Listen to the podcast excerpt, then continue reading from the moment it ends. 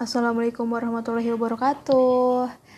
Uh, di sini aku akan menceritakan uh, akan kultum sebuah kisah dari uh, ibunda Khadijah binti Huwailid. Selimuti aku, seru sang manusia mulia dengan menggigil ketakutan. Selimuti aku, ulangnya. Inilah kali pertama Rasulullah SAW menerima wahyu ketika beliau menyepi di Gua Hiro. Setelah tenang, Rasulullah SAW berkata, Aku khawatir pada diriku sendiri. Tidak perlu khawatir, ucap Khadijah. Allah tidak akan pernah menghinakanmu.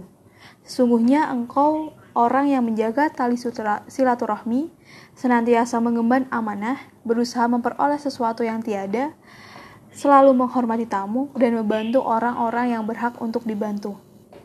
Begitulah dia menguatkan sang suami melalui tutur kata yang lembut dan menyenangkan. Setelah peristiwa ini, kita mengetahui bahwa ada perjuangan besar yang harus dilewati dan amanah yang harus dipikul yaitu menyebarkan risalah Islam. Khadijah binti Khuwailid adalah istri pertama Rasulullah SAW yang sangat dicintai hingga Aisyah radhiyallahu anhu pun merasa cemburu akan hal ini, meski Khadijah telah tiada. Tidaklah aku cemburu kepada salah seorang istri Rasulullah SAW sebagaimana kecemburuanku terhadap Khadijah, ucap Aisyah. Rasulullah pernah marah hingga bergetar rambut depannya ketika tidak terima dengan kecemburuan Aisyah yang agak berlebihan. Beliau berkata, "Tidak, demi Allah, tidak ada ganti yang lebih baik darinya." Dia percaya kepadaku ketika semua orang ingkar, membenarkanku ketika orang-orang mendustakanku, dan menghiburku dengan hartanya ketika manusia telah mengharamkan harta untukku.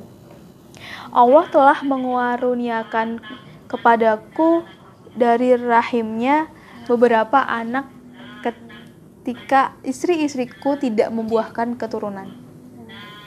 Kedalaman cinta Rasulullah ini tentu berasal dari Khadijah yang selalu setia mendampingi, memberikan perhatian dan rela mengorbankan apa pun demi tegaknya risalah yang dibawa oleh suami tercinta. Ah, apabila dijabarkan, tentu lembaran-lembaran ini tidak akan cukup untuk menuliskan perjuangan dalam membantu Rasulullah hingga Islam dapat kita perlu erat saat ini.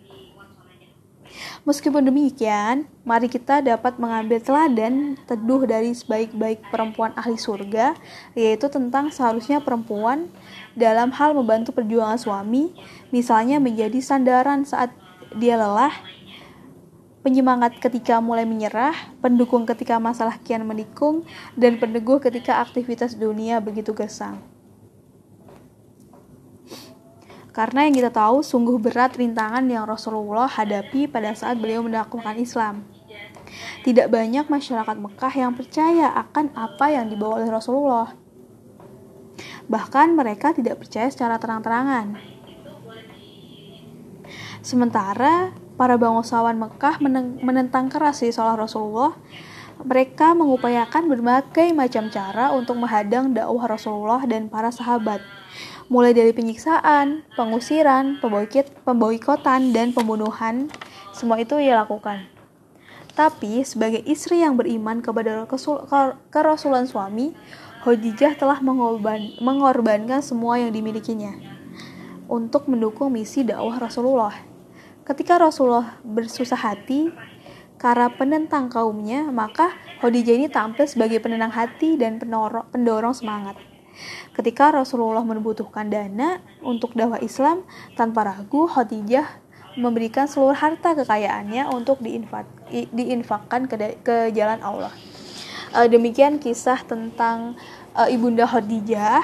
Semoga uh, kita bisa mengambil hikmah bagaimana kita bisa menjadi seorang yang teduh, menjadi seorang uh, perempuan ahli surga yang selalu mendukung orang-orang terdekat kita dalam berjuang seperti itu. Uh, uh, banyak salahnya mohon maaf. Aku tutup ya. Wassalamualaikum warahmatullahi wabarakatuh.